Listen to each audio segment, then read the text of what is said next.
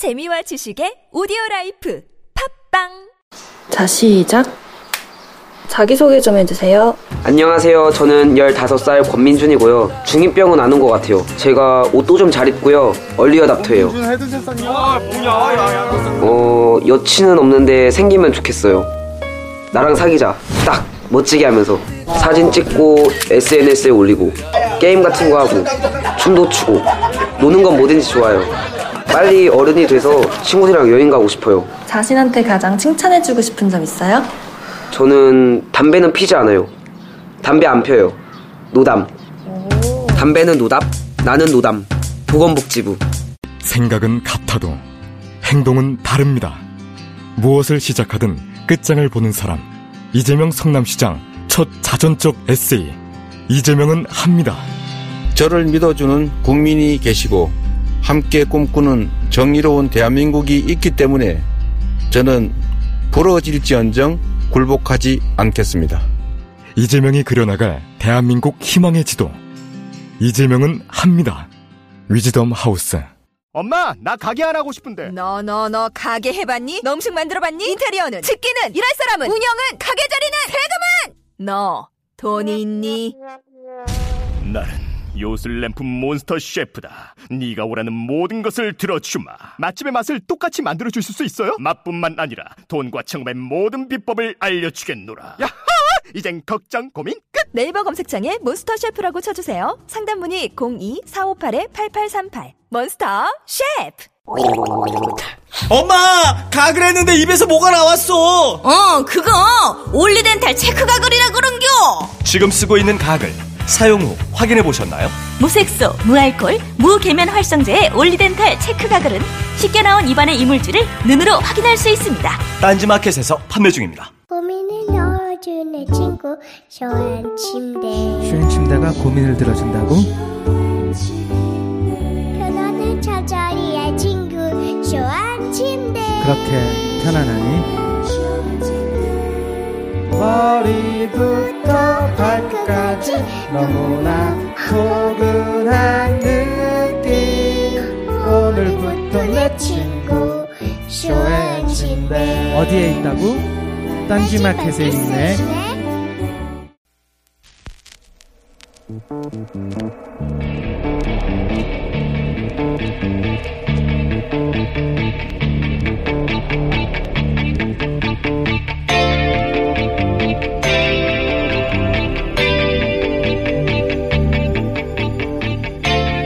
안녕하세요. 김원준입니다. 에버랜드 사건의 경우는 삼성 계열사와 투자자들만 손해를 본 사건입니다. 예. 즉 에버랜드의 주주들입니다. 이 사람들이. 예. 근데 이번 사건의 경우를 보면 2,100만 명이 넘는 국민연금 가입자 전체가 잠재적인 손해자가 됐단 말입니다. 어, 손해를 봤단 말입니다. 맞죠, 맞죠. 그 수법을 보더라도 단순히 그 삼성그룹 내부의 문제로 해치운 게 아니라 뇌물 공여까지 해가면서 국가기관을 총동원했다 이겁니다.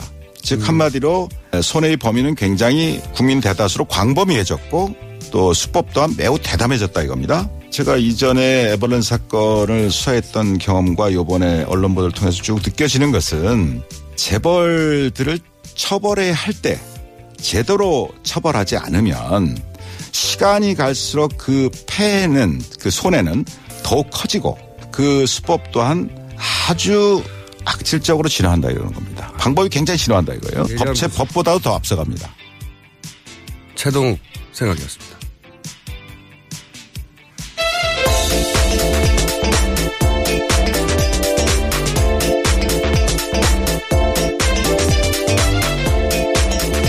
자, 시사인의 김은지입니다. 네. 제가 오늘 스튜디오 들어오는데, 그, 나가는 앞방송의 김보빈 진행자, 그리고 PD하고 마주쳤어요. 네네. 서로 마주치자마자 서로 아무 설명도 없이 하이파이브를. 사람들이 설명하지 않아도 다 이심전심입니다. 네. 이심, 점심, 점심이요? 예. 전, 예. 전심. 아침입니다. 아침. 네. 뉴스를 전해 주십시오. 예, 저도 오늘 공장장 뵙자마자 750원이라고 외쳤습니다. 어떻게 하실지 나중에 밝혀주십시오. 저는 그 750원의 용돈을 앞으로 어, 삼성 사장단과 의논해 보겠습니다.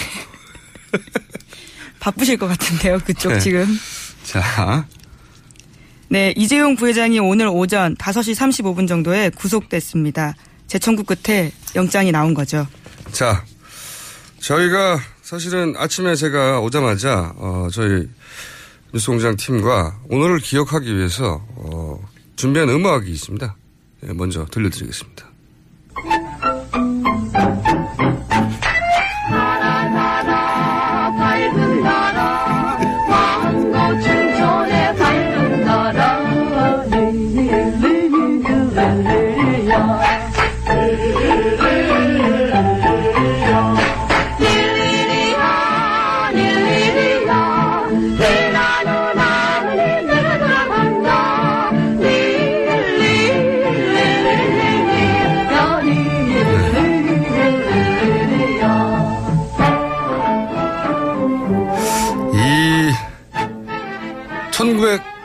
1953년에 네네. 무려 64년 전에 결성된 김 시스터라고 들어보셨습니까? 네, 김 시스터의 축하 공연 닐리리아 한국 최초의 걸그룹이고요. 네. 1959년 미국에 진출한 김 시스터스, 예. 미국에 진출했다고 해요. 네, 원조 한류네요. 네. 예. 하지만 이제 학계에서는 이 한국 최초의 걸그룹이 아닐 수도 있다. 네. 이 학계에서는 논쟁이 있습니다. 저고리 시스터스가 먼저 있었다고 하는. 아, 예, 예. 저고리 시스터스. 전 듣자마자 이 압도적 작명 센스. 저고리 시스터스. 예. 상상력을 자극하는 어필 포인트가 있어요. 섹스 어필하다. 어쨌든, 어, 그런 학계 논란은 있지만, 어, 통설은, 어, 이, 김 시스터스입니다. 네. 이분들이 숙자, 애자, 민자, 어, 세 분으로 구성됐고, 왜 이 음악을 틀었느냐, 예. 물론 이제 제 마음을 가장 음성학적으로 잘 표현한 닐리리아, 니나노, 예. 이 가사가 들어있기도 하지만, 어, 최소한 박정희 대통령과 공모했던 1966년의 사카린 밀수 사건. 네, 그렇죠. 네. 그때는 이병철 회장이 구속됐어야 하는 거거든요. 그리고 그때 박정희 대통령과 공모했다는 게 아들에 의해서 나중에 자선에서 밝혀졌죠. 네, 이맹희 씨가 그런 네. 사실을 밝혔죠. 대통령과 삼성 회장이 공모하여 밀수했어요, 그때. 하지만 구속되지 않았죠. 그러니까 이 삼성 일가의 법적 단죄는 최소한 50년 전에 이루어져야 했던 게 반세기 동안 지연됐던 겁니다. 예, 반세기 동안 지연됐던 정의였기 때문에 50년 전에 축하 공연을 저희가 들려드렸습니다. 김 시스터스에게 감사드리고요. 네. 그리고 혹시 저고리 시스터스에서 자세히 아시는 분들이 있으면 저한테 이 논란을 끝낼 수 있도록 정보 부탁드립니다. 네. 저고리 시스터스. 이 이름을 가진 그룹이 다시 나와야 된다고 봅니다, 저는.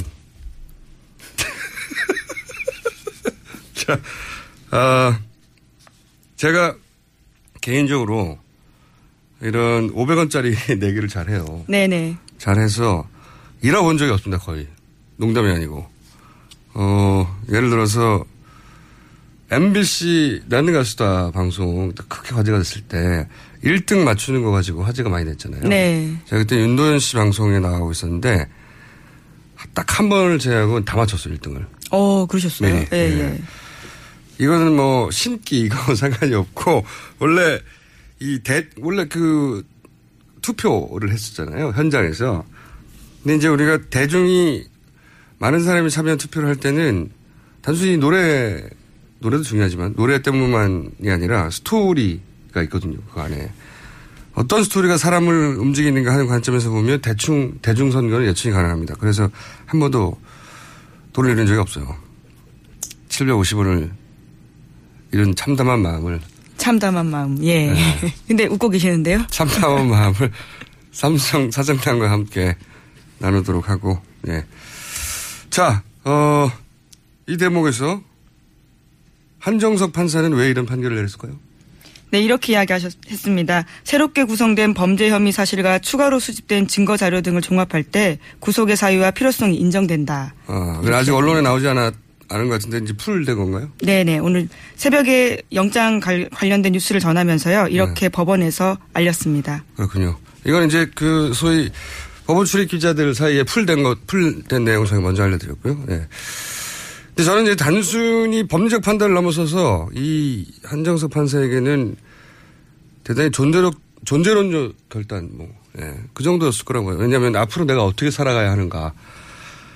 그런 질문을 스스로 끊임없이 하지 않았을까 하는 생각이 들고 또 법리적으로는 제가 듣기로는 특검팀이 이렇게까지 했는데 다른 거 다 제끼고 올인했다고 해요.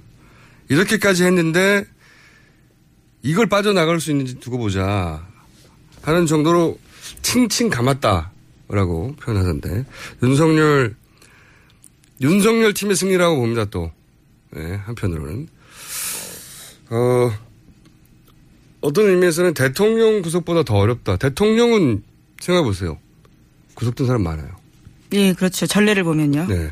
대통령 구속보다 어렵다고 했었던, 어, 삼성 총수의 예, 첫 구속입니다. 첫 구속이죠. 예, 예. 78년인가 9년 됐어요. 예. 지금까지. 자, 이 대목에서 저희가 저하고 내기를 했었죠. 이정열 전 부장판사를 연결해서 어, 한번 짚어보겠습니다. 의미를. 안녕하십니까? 좋은 아침입니다. 좋은 아침입니다. 네. 뭐 슬픈 아침인 분들도 있겠죠, 물론. 예. 그런데 아, 예, 그렇죠. 제가 생각하기에는 절대 다수에게 좋은 아침일 것 같은데. 자, 어제 저하고 이제 인터뷰 하실 때 저는 네. 아, 이거는 이때까지 79년의 역사를 볼 때 기각될 가능성이 높지만 윤석열 팀이 워낙, 어, 칭칭 감아서 20% 정도 가능할 거라고 본다 하셨는데 그 부장 판사님도 어렵지만 이러저러한 징후 때문에 한 40% 정도는 가능하지 않겠나 이렇게 네. 하셨잖아요. 네. 자, 그걸 다시 한번 설명해 주십시오. 어떤 청신호를 40% 읽으셨는지. 어, 두 가지였었는데요. 첫째는, 어, 김기춘 전 비서실장과 조윤선 장관이 네. 두 사람이 한꺼번에 다 구속된 점.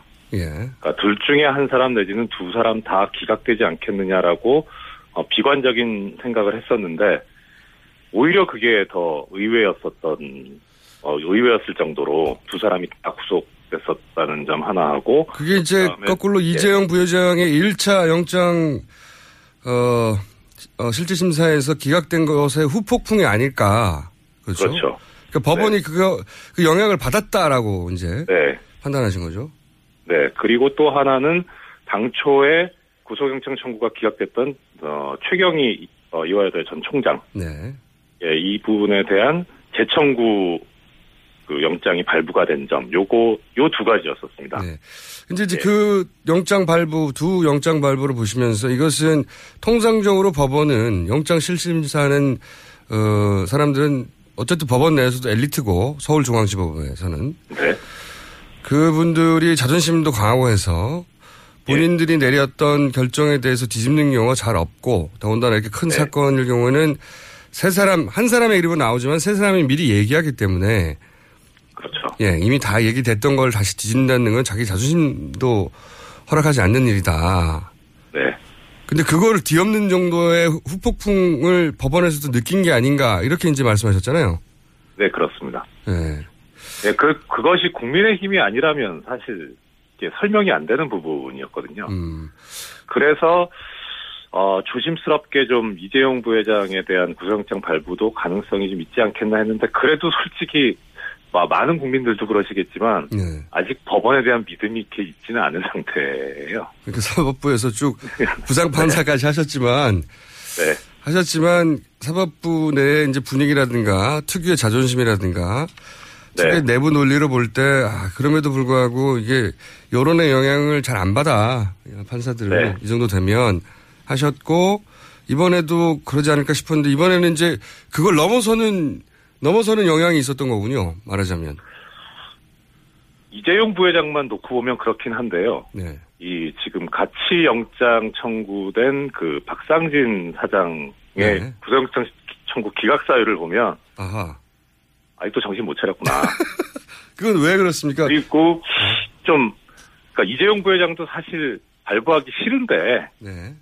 싫은데 어쩔 수 없이 한다라는 그런 그 뉘앙스가 상당히 많이 좀 감지가 됐었습니다. 보니까. 네. 그러니까 이유는 그 박상진 그 구속영장 청구 아 박상진 사장 구속영장 청구 기각 사유를 보면 피의자의 지위와 권한 범위 실질적 역할 등에 비추어 볼 때 구속의 사유와 필요성을 인정하기 어렵다 이렇게 지금 나왔는데요. 네. 보통 이런 경우에는 그러니까 지금 이 박상진 사장의 역할이라는 것이 어 이재용 부회장과 공모 관계 내지는 최소한 방조인데 네. 그런데 액수라던가 내지는 그 삼성의 구조 그리고 이 사건의 어떤 중대함을 보면 권한 범위나 실질적 역할이 적다는 취지잖아요. 이게 말, 그대로 이 말만으로는 그렇습니다. 예. 그렇죠. 그러면은 이재용 부회장이 거의 다 했다는 얘기가 됩니다. 이게 그러네요. 그렇게 예 그렇게 해석하면 그러면은 그렇게 보면 이 사건에서 이재용 부회장은 엄벌을 면할 수가 없다는 식으로 해석이 되기는 한데 그거는 뭐 긍정적인 신호인데 예.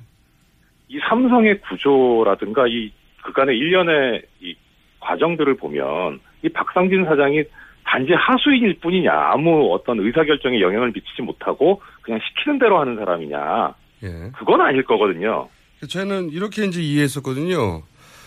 어, 삼성의 상징적인 그 인물인 네. 한 번도 단대된 적이 없던 총수 일가를 구속했으니 나머지는 여러 가지 뭐 경제 여건이라든지 그런 얘기 많이 하잖아요. 국가 경제라든지 네, 네, 뭐 그렇죠. 삼성의 내부 사정이라든지 봐서 어, 죄가 없다기보다는 이 정도에서 왜 가족 그 가족을 구속시킬 때 음, 아버지 구속했으면 아들을 구속하지 않고 이런 의미로 받아들였는데 그렇게 볼 수 없습니까? 그러니까 그것이 바로 정신 못 차렸다는 아 그렇군요. 생각입니다. 네. 그러니까 그게 그렇게 보게 되면 네. 그러니까 지금 뭐 어제도 그렇고 계속 이제 최동욱 전 총장 총장님 인터뷰도 나오고 했었는데 예. 이 박상진 사장뿐만 아니라 그 외에 뭐 최지성 어, 부회장, 장충기 미래 전략 전략실 차장이라든가 어, 황성수 어, 팀장 전무 네. 이런 그 그 외에 이제 입건된 삼성 수뇌부들이 있는데 최고위급들이 총동원 됐죠 사실 이 일에. 그렇죠. 예. 네. 그러면은 특히 예를 들어 지금 우리가 가장 분노하고 있는 게 이 국민의 노후 보장이 지금 담보돼 있는 국민연금을 가지고 네. 피해를 입혔다는 거잖아요. 네. 지금 이 오늘 이제 발부된 이 영장 이 사건에선 국민연금은 크게 지금 연관성이 없. 특히 박상진 사장 관련해서는요. 예. 그럼 이 문구를 그대로 대입해 보면 이 나머지 뭐 어, 최 부회장이나 뭐, 뭐 장사장이나 이 사람들에 대한 구속영장도 어렵겠구나. 이렇게 해석이 되거든요. 그러면은 그런데 예. 판사님은 박상진 삼성전자 대부분 사장 겸 대한승마협회장의 기각된 영장을 3차로 다시 신청해야 한다는 얘기, 말씀이십니까? 어, 저는 원래부터 다 발부해야 된다라고 하는 입장이긴 했는데 그게 이제 법원의 판단과 다를 수는 있습니다. 하지만은 이 법원이 이 내세운 그 기각 사유가 너무 좀 강할 뿐만 아니라 그 거기서 비춰지는 인식이 네. 조금 전에 이제 공장장님 말씀하신 대로 아니 뭐 부회장 구속 총수 구속했으면 됐지 뭘 음. 여기까지 하냐라는 이런 그 아주 단순한 생각인 것 같아서 이게 저한테 지금 단순하다 하신 거예요? 예 아니요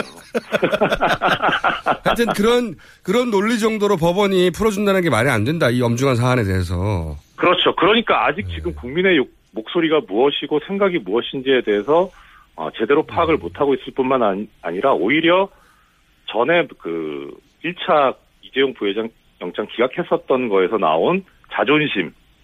그러니까 이걸 어떻게 엎어야 되는데 어떻게 없는 명분을 어디서 찾을 것이냐 했을 때 그것이 박상진 사장 영장 기각 사유에 나온 게 아닌가. 저는 음. 그렇게 해석이 됩니다. 알겠습니다. 어, 냉정하게 보자면 아직도 절반에 이르지 못한 정의다 이렇게 보시는 거군요. 네, 아직 멀었습니다. 아직 멀었다. 갈 길이 멀다. 네. 그 충분히 납득이 되고요. 하지만 일단 일단 일일이 한번 하고요. 그렇죠. 좋은 건 좋은 거죠. 네. 이거 정말 대통령보다 구속이 어렵다고 했었어요. 저는 이런 얘기 많이 들었습니다. 네, 맞습니다. 네. 네. 그게 한 곱이 넘어갔다는 게. 자, 그리고 그게 사실 촛불을 들었던 그 사람들의 마음이 가장 큰 작용을 했다는 게, 예. 그거를, 그거를 사법부에 계셨던 분으로서, 웬만해서는 그 여론의 영향을 받지 않고 그러기엔 너무 자존심이 센 사람들인데 받았다고 하시니까 네. 촛불을 들었던 한 사람으로서 기쁩니다. 자, 이게 박근혜 대통령 탄핵 심판에도 영향을 준다 주지 않는다 여러 가지 말들이 많은데 네. 이 판사들의 마음 있지 않습니까? 뭐 헌재에 계신 분도 결국 평생 판사 하셨던 분들이니까요. 판사의 마음을 감정이입을 해보시면 어떻습니까? 법리를 떠나서 어, 이 사건 자체는 탄핵 심판에 영향이 없을 겁니다. 그러니까 네.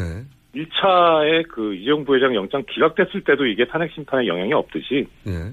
그러니까 특검이나 일반 법원은 일반 법원이고 헌재는 헌재고요. 저는 분명, 어, 분명 그렇게 법리적으로나 그렇게 생각을 하는데 제, 제가 말씀드린 건데 또 어떤 심리적 영향. 지금 사실 이재용 부회장을 구속시킨 것도 물론 뭐 특검팀에서 제대로 했고 박수받아 마땅하긴 하지만 그 요인 중에 하나가 그 판사들의 자존심을 넘어서는 정도의 압박이 있었다. 촛불을 든 사람. 누구 한 사람 멱살을 잡지는 않았지만 그런 압박이 있었다. 하고 하셨잖아요.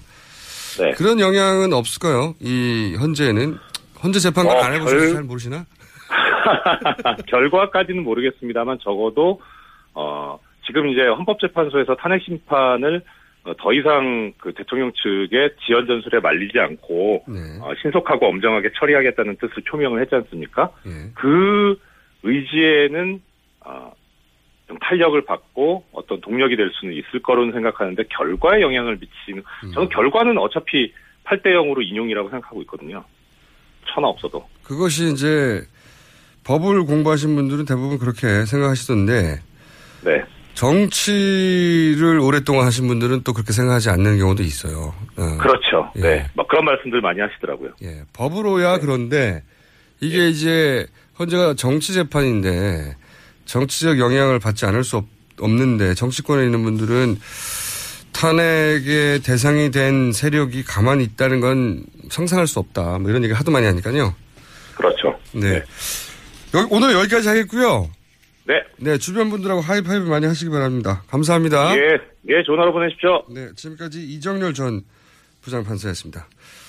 제가 이분과 인터뷰를 참 많이 했는데 이렇게 기분 좋아하시는 건 처음 봤네요. 네.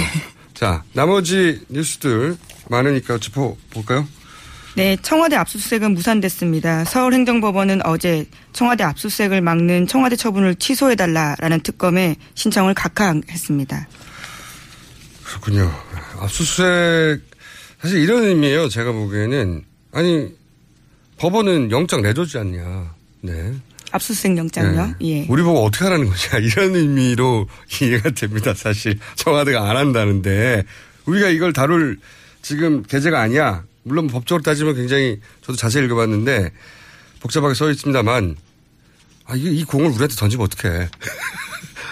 영장 내줬잖아. 특검이 알아서 해. 이런 의미 듭니다.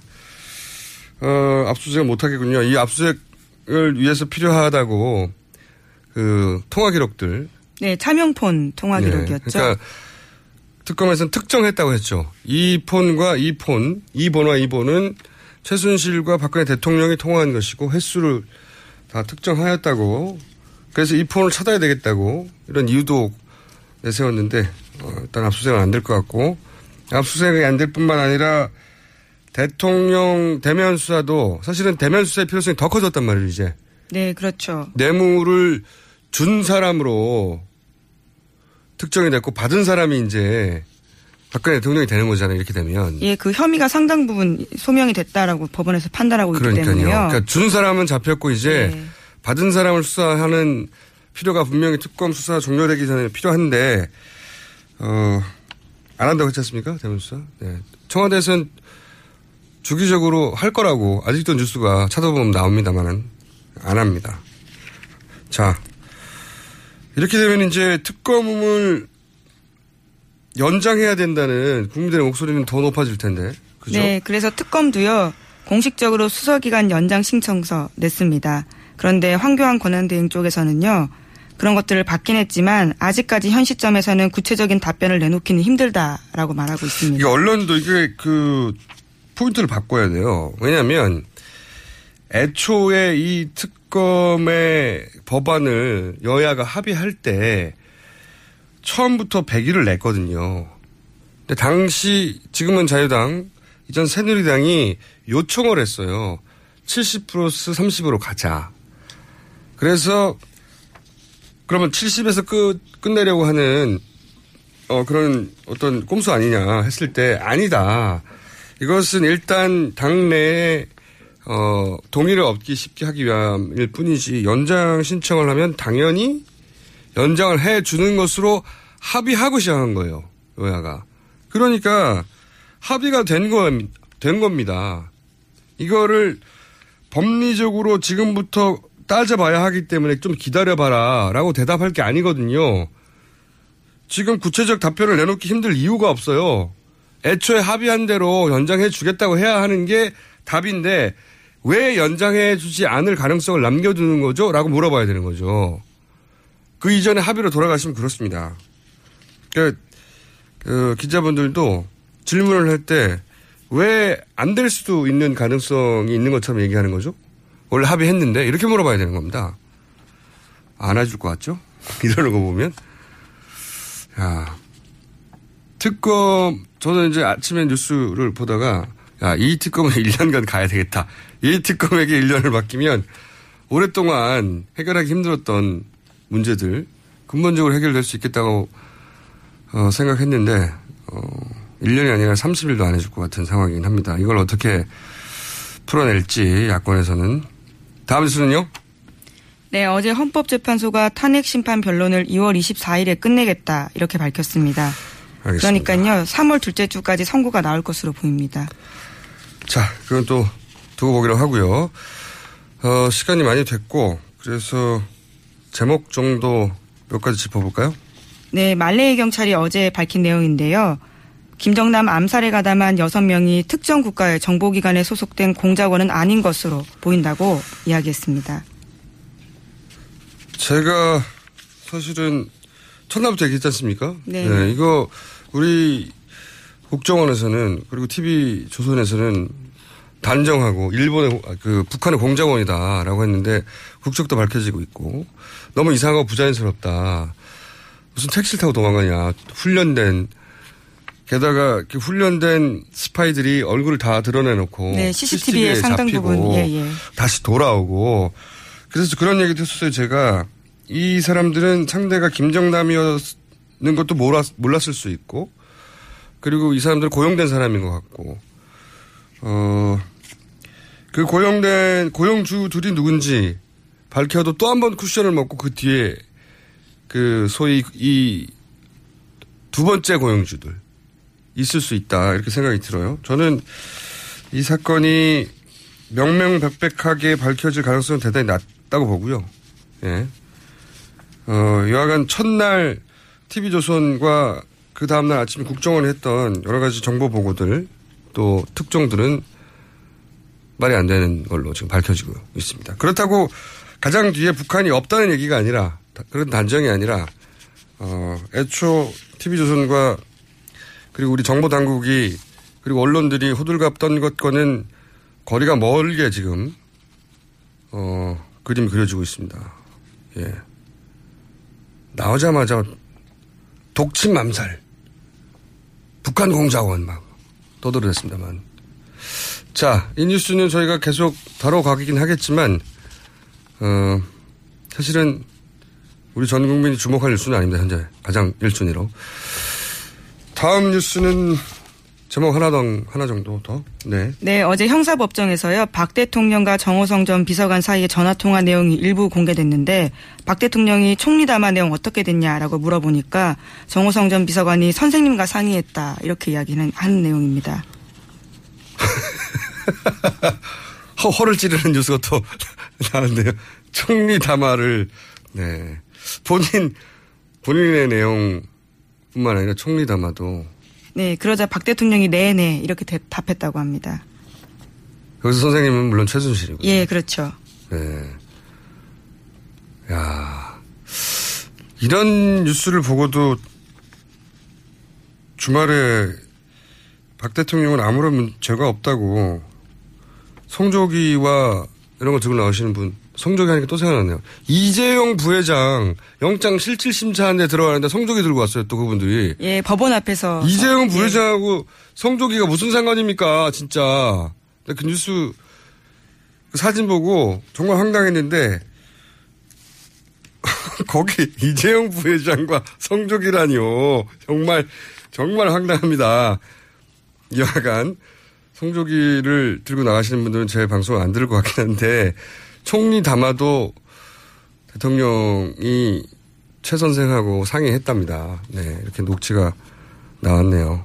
이런 내용을 처음 들었던 검찰이 그 뭐랄까 좌절했다고 표현했던가요? 초반에 예, 검찰 정- 조사에 예, 예, 그런 내용이 나왔었죠. 네. 대통령이 이렇게까지 무능하냐 싶어서 이런 녹취를 처음 들었던 검찰들이 충격을 먹었다고 했는데 지금은 저희도 충격을 안 받습니다. 그런데 처음 봤던 사람이 아니 대통령이 총리 담화 내용을 최순실한테 듣고 오면 어떡해 이런 충격을 받았겠죠. 여기까지 하겠습니다. 시사인의 김은지였습니다. 감사합니다. 여성 여러분, 골반이 삐딱하면 허리가 아파요. 아, 아랫배가 나와요. 골반이 바로서야 건강도 아름다움도 바로섭니다. 바디로직을 입으세요. 토크밴드의 입체적인 탄력이 틀어진 골반을 바로잡습니다. 간편하고 확실한 골반 교정 타이즈. 바디로직. 삐딱한 남성 골반에도 역시 바디로직. 바디로직의 효과를 못 느끼셨다면 100% 환불해드립니다. 자세한 환불 조건은 홈페이지를 참조하세요. 굶고 뛰고 땀 빼고 다 해봤다. 그래봐야 소용없었다. 다이어트는 결국 먹는 게 문제다! 동결건조 채소와 곡물, 단백질, 그리고 효소와 비타민, 미네랄로 만든 다이어트 전용 그린 스무디로 하루 한두 끼만 바꿔 드세요. 검색창에서 비타샵을 검색해 주세요. 아무도 묻지도 따지지도 않고 가입하셨다고요? 보험은 너무 어려워요. 걱정 마십시오. 마이보험 체크가 도와드립니다. 1800-7917 마이보험 체크로 지금 전화 주세요. 1800-7917 이미 가입한 보험이나 신규 보험도 가장 좋은 조건을 체크해서 찾아드립니다.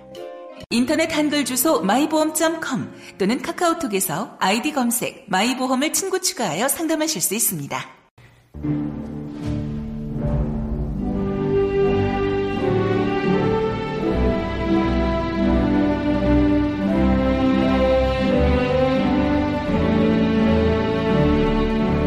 지뢰하는 국민 여러분 안녕하십니까. MB입니다. 국민 여러분 오랜만입니다. 그동안 마 제가 없어서 얼마나 적적하셨습니까? 사실 저 그거 알고 있었습니다. 와 MB 안 나오냐? 우리 MB 어떡한 거냐? MB 없으니까 이건 뉴스 공장 재미가 없다. 딴데확 돌려뿐다. 이거 하면서 아주 게시판이 뭐 시끄럽고 엄청 뜨거웠던 데 잘 알고 있어요 한 건 있었습니다. 한 건. 그 MB 어디 갔냐고 그 한 분이 물었어요. 그 진짜 그 참 그 제가 다 찾아봤습니다. 그 시간이 많아가지고 제가 다 찾아봤는데. 저기요 저저 저 하시던 거한 계속 건. 하시고요. 그 한 건 그러냐 하지 마시고 제발 그 내 얘기하는데 자꾸 나와가 숟가락 얹지 마요. 나 요즘 내 민감해. 민감은 무슨 그 같이 노는 처지에. 여보세요. 참. 지금 그게 아니잖아. 지혜치님이야 이미 뭐 맛이 갔지만은 나는 지금 간당간당하다 권리가 있어. 자꾸만 저 내 걸고 넘어가 막 그런 인간은 많아요 지금 나 지금 상당히 좀 예민하고 바빠. 바쁜 와중에 여유를 갖고 같이 놉시다. 아, 응? 떨어져, 떨어져. 어차피 우리 한 몸인 거 다 아는데. 이 점은 누굴 잡으려면 저리 저리 가. 저리 가. 이리 와봐. 에이, 우리 요즘에 가, 가자. 그 재밌는 드라마인데 어주라, 같이. 봅시다. 예?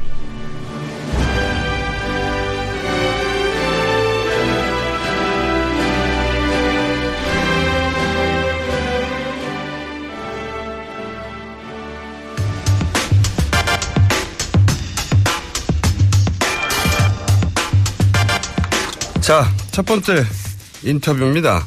박영수 특검 성범죄 징계. 박한철 전 헌재소장 박 대통령 탄핵 소추가 위헌이라고 했다. 처음 들어보시는 뉴스죠. 가짜 뉴스들입니다. 최근 이 가짜 뉴스가 아주 기승입니다. 어, 이 관련해서 국회 토론회를 준비한 바른정당의 하태경 의원 전화 연결됐습니다. 안녕하십니까, 의원님. 예, 안녕하세요. 하태경입니다. 네. 조용히 하고 계신데 저희가 차단했습니다. 자, 대단하십니다. 네. 어, 하태경 의원이 가짜뉴스 국회 토론을 준비한다는 걸 알고 있는 방송국이 잘 없어요, 의원님. JTBC가 알더라고요. 그래요? 자, 네. 어, 법정 구속이 됐습니다. 이재용 부회장. 예. 일단 이 얘기를 잠깐 해주시죠. 어떻게 평가하십니까? 그 이게 이제 뇌물죄잖아요. 뇌물죄를 이번에 어, 법원에서 인정을 한 겁니다. 아, 그 의미는. 근데 이제 뇌물죄가 크게 두 가지가 있는데 그 삼자 뇌물죄하고 또 이제 본인 최순실 본인 뇌물죄가 있는데요. 그 이제 어딥니까 독일에서 어, 말 사준 거, 말 사준 거는 한 35억 되는데 그건 이제 최순실 본인에 대한 뇌물죄로 돼 있고 그다음에 위르 K 스포츠 재단, 그다음에 장시호 유명한 장시호 동계 스포츠 재단에 에, 보낸 돈 한 300억 됩니까 대략 그거는 이제 삼자 뇌물죄가 돼 있습니다. 네. 삼자 뇌물죄라는 거는 박근혜 대통령도 뇌물과 관련이 있다는 그렇죠. 것이기 때문에 이 부분은 이제 박근혜 대통령 탄핵 사유에 예, 뇌물죄 부분이 들어갈 수 있는 어, 그런 가능성이 예, 아, 아주 높아진 예, 그런 판결이라고 어, 보여집니다. 네, 어, 그러면 이제 당연히 특검 연장이 돼야 되는데 이런 성과를 내고 있는 그런데 특검 연장을 황교안 대통령 권한 대행이 어, 하지 않을 가능성이 굉장히 높지 않습니까? 지금 상황으로 봐서는. 근데 그거는 이제 본인의 그 대선 출마랑 좀 관련이 있을 것 같아요. 어, 이게 왜냐하면 본인이 이 대선 출마를 하면 특검 연장 거부를 할 것 같고요. 어, 만약에 출마를 안 하면 연장시킬 수도 있다고 봅니다. 왜냐하면 이제 에, 출마를 하게 되면 하게 되는데 특검이 연장이 되면 그 이제 탄핵 이후까지 특검이 계속 되는 거거든요. 네. 그렇게 되면 이제 지금 탄핵이 한 3월 초 정도로 예상이 되고 그럼 특검은 또 한 달이니까 3월 말까지 되는 거 아닙니까? 네. 그러면 이제 그 계속 특검 관련 뉴스가 나와서 황교안 본인에게 불리하다고 생각할 수밖에 없죠. 음. 그래서 어, 황교안 대행의 그, 어, 그 방금 말씀드린 그 대통령 출마 여부와 좀 관련이 있을 것 같고 그럼에도 불구하고 이번에 특검이 이제 이재용 구속을 시켰기 때문에 예. 에, 연장을 거부하면 굉장히 큰 저항에 에, 부딪힐 것 같습니다.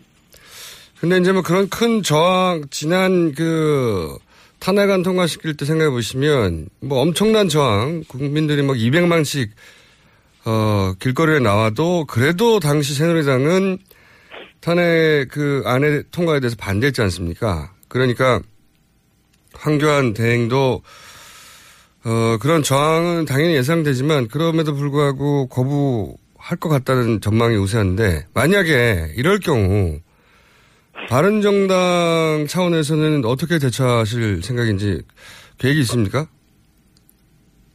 어, 황교안 어, 대행에 대해서요. 네, 거부권 행사 연장이 안 된다면 연장이 안 된다면은 뭐 저희들도 어, 황교안 어, 규탄에 나설 수밖에 없죠. 규탄을 하시는데 특검 특검을 어떻게 연장시킬 수 있을까요? 에, 특검은 에, 특검은 어, 사실상 그럴 경우에는 어, 어렵죠. 어렵고 그, 그 검찰 그때는 뭐 행정적으로는 그렇습니다. 행정적으로는 검찰에서 다시 이 특별수사본부를 구성하는 수밖에 없지만 어쨌든 에, 그럴 경우에 황교안 대행이 제2의 에, 박근혜가 될 수가 있는 거죠. 이건 어떻습니까? 물론 지금 어, 정세균 국회의장이 직권상정에 대해서는 굉장히 소극적이고 어, 그 자체를 잘 행사하려고 하지 않는 성향의 분이긴 한데 여차저차 직권상정이 된다면 바른당 입장에서는 그 연장의 투표 연장의 찬성표를 던질 분들이 얼마나 될까요? 100%죠. 아, 연장 자체는 예, 예, 특검 연장에 대해서, 어, 우리 바른당 당론으로, 네. 어, 어, 정했기, 정했습니다. 정했고, 어, 특검 연장을, 그러니까 지금 이제 새, 자유한국당이 반대하는 걸 말씀하시는 거 아니면 국회를 통과하고 나서 황교안 대행이 그거를 수용 안 하는 걸 말씀하시는 거예요. 아니죠. 제 말은 어, 직권 상정이라고 하는 이제 좀 비정상적인 절차를 통해서라도 상정되기만 하면 거기서는 이제 찬성표를 바른당은 던질 거라는 거죠. 제가 궁금했던 건 그겁니다. 그러니까 이제 직권 상정이 두 가지인데, 그, 그 당 사당 사이에 충분히 사전 협의를 하고 했는데도 불구하고 억지로 이, 이 자유한국당이 이 반대할 경우에는 네, 네. 우리가 국민의 뜻을 따라서 네. 그런 이제 표결에 예, 들어가는 것이고요. 그리고 네. 특검 연장은 직권상정을 하기에는 좀 부자연스러운 게 이미 한 번 통과됐잖아요. 네. 통과됐고 이미 상정 이미 통과된 법, 법안을 연장시키는 거예요. 근데 제 말은 그러니까 뭐냐면 뭐- 개정안을 내겠죠 그 경우에는. 네, 그렇죠. 그러니까 이 새- 완전히 새로운 신법이라고 네. 하기에는 어, 이거는 뭐 그렇게 보기는 어렵기 때문에 직권상정이라는 말도 이렇게 적절하지 않은 것 어, 같고요. 근데 어쨌든 뭐 황교안 대행이 지금 신법 새로운 법 네. 말고 이번에 지금 특검이 30일 연장 기존 법에서 네. 30일 연장 요청을 했는데 뭐 이게 통과되는 게 저는 제일 바람직하다고 보는 안될 경우에 대해서 여쭤봤는데 자 그러면 요, 야- 요 사안은 뭐 직권상정이 될지 안 될지 그거부터 굉장히 어려운 일이라 다시 한번 나중에 여쭤보기로 하고 자 가짜뉴스 얘기로 넘어가 보죠. 가짜뉴스를 왜 토론회를 열어야 되겠다고 생각하신 겁니까? 이거는 우리 사회가 완전히 그 해방 직후에 그 해방 직후에 그 이념 싸움으로 완전히 두동강 났지 않습니까? 네. 그리고 온갖 더티 플레이들이 있었습니다. 그 해방 직후에는 아시겠지만 이번에 뭐 김정남 암살됐지만 당시에 뭐 김구성장도 뭐 암살되고 네. 그 정도로 뭐 폭력까지 동원되는 그런 어, 시, 절이었는데 가짜 뉴스가 그런 사회를 만들 수가 있습니다. 지금은 아직 폭력 행사까지는 안 갔는데 사실상 말로는 완전히 뭐 서로 어, 전쟁 중이고 근데 이 이런 사태를 유발한 것이 왜 그러냐면 서로 세뇌가 있어요. 특히 그 맞불 집회하는 쪽에서는 네. 가짜 뉴스가 진실이라고 믿고 거기에 근거해서 지금 행동에 나서고 어, 있는 거거든요. 네네. 이 가짜 뉴스가 가짜다는 것을 계속 폭로하고 그 가짜를 믿는 사람들이 좀 그 마음을 바꾸게 하지 않으면은 대한민국 정말 후진국으로 떨어진다. 이런 절박한 심정이 있어서. 자, 그 거기까지도 저는 충분히 동의하는데 거기까지는. 예. 이 가짜 뉴스가 유포되는 양상을 보면 저도 좀 찾아봤는데 우선 가짜 뉴스가 단순히 뭐 예전에 그 시발단 댓글 알바단처럼 수준 낮은 그런 장난이 아니라 그 조작이 여론 조작이 아니라 기사가 만들어지는 양식을 보면 이거 전문가들인 것 같다는 생각이 들 정도 점점 더 정교해지고 배포되는 것도 보면 막 윤정기 돌려서 몇백만 부씩 돌리는 경우도 이- 있고 이게 누가 지금 이거를 주도하고 있을까요? 어떻게 보십니까? 그러니까 그, 그, 원래 그, 박근혜 대통령 지지자들이, 네. 한, 뭐, 최소한 30% 그죠? 예. 어, 이 정도 있었는데, 탄핵 국면 이후에는 이게 많이 떨어졌어요. 떨어지더라도, 지금 한, 어, 심정적 지지자들이 한 10% 이상은 있다. 10% 내지 20%가 탄핵 반대하는 측이 있지 않습니까? 네. 그래서 기본적인 에, 자금은 이 신문 광고를 내잖아요. 네. 탄핵 반대 집회를 하면 광고 비용이 예를 들어 500만 원이다. 그러면 네. 지금 모금으로 들어오는 게 한 10배는 된다고 그래요. 모금으로. 예, 5천만 원 이상 들어오는 거죠. 그래서 이런 부분들이 그 기본적인 저 자금으로 어, 활용이 돼 있고 물론 뭐 다른 자금은 뭐 제가 정확히 뭐 알지를 못하니까 그리고 여기에 모이는 모- 모이는 사람들도 실제로 갈수록 늘어나고 있잖아요. 그러니까 자기 세뇌가 되고 있는 거예요. 그리고 종이로 종이로 뿌리는 것보다 더 파급 효과가 큰게 네. 카톡이나 문자로 맞습니다. 예, 저한테도 지금 뭐 하루에 한 500통 이상 문자가 오는데 네. 그 중에 한 절반이 가짜 뉴스예요.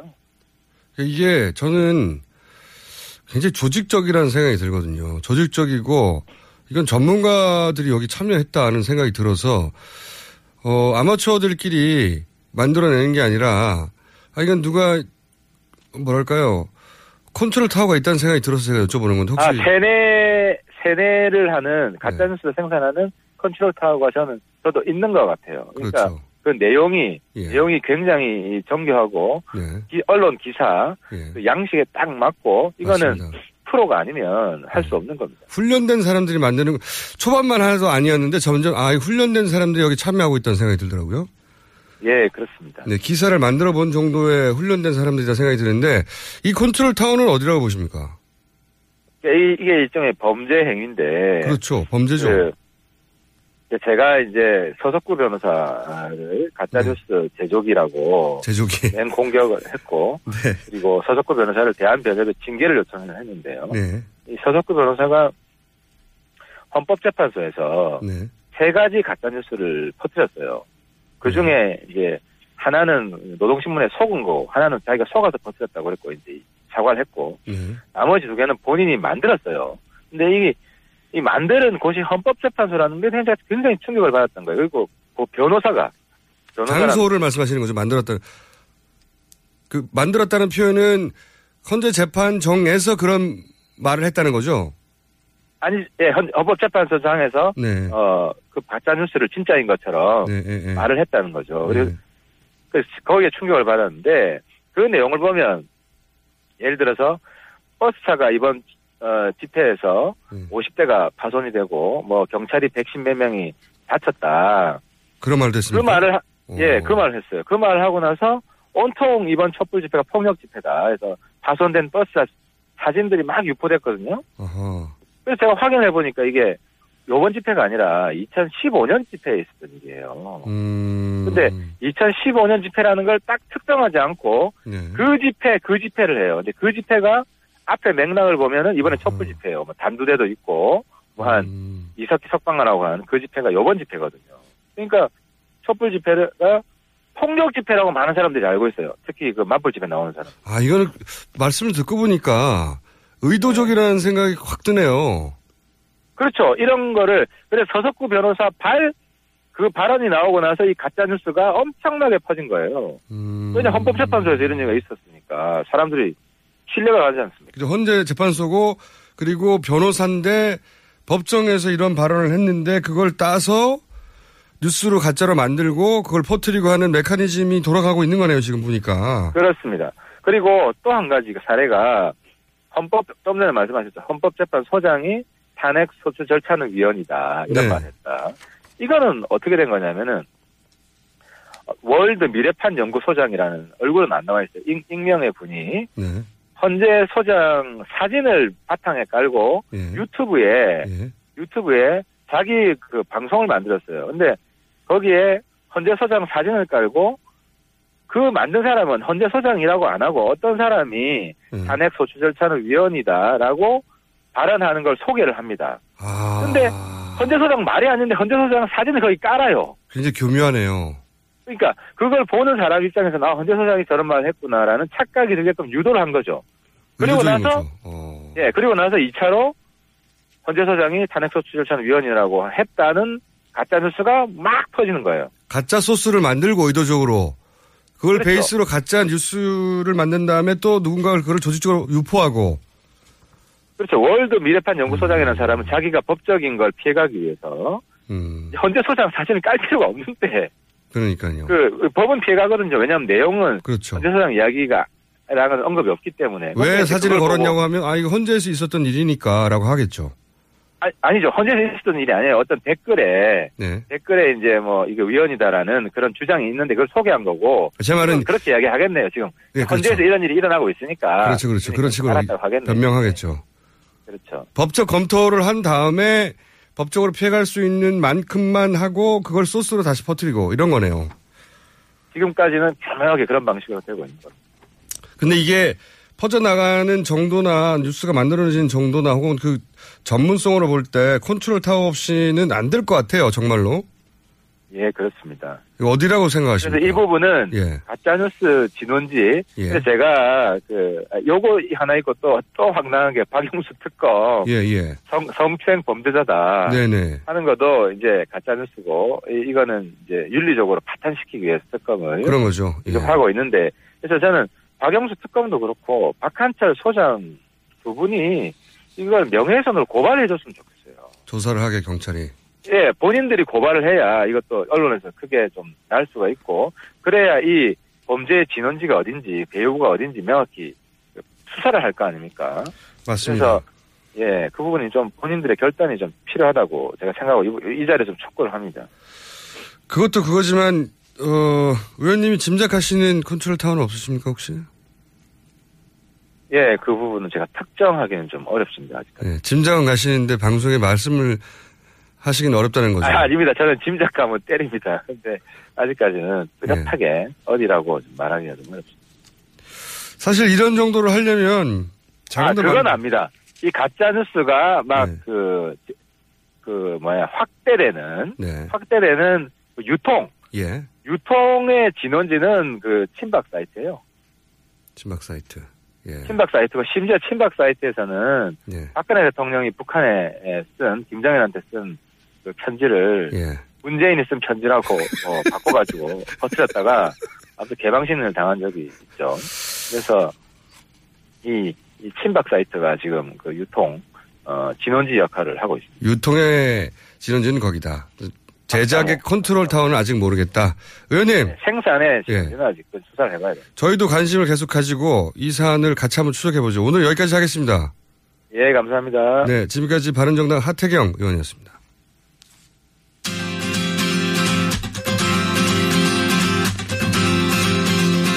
자, 잠시 후 3부에서 다시 뵙겠습니다.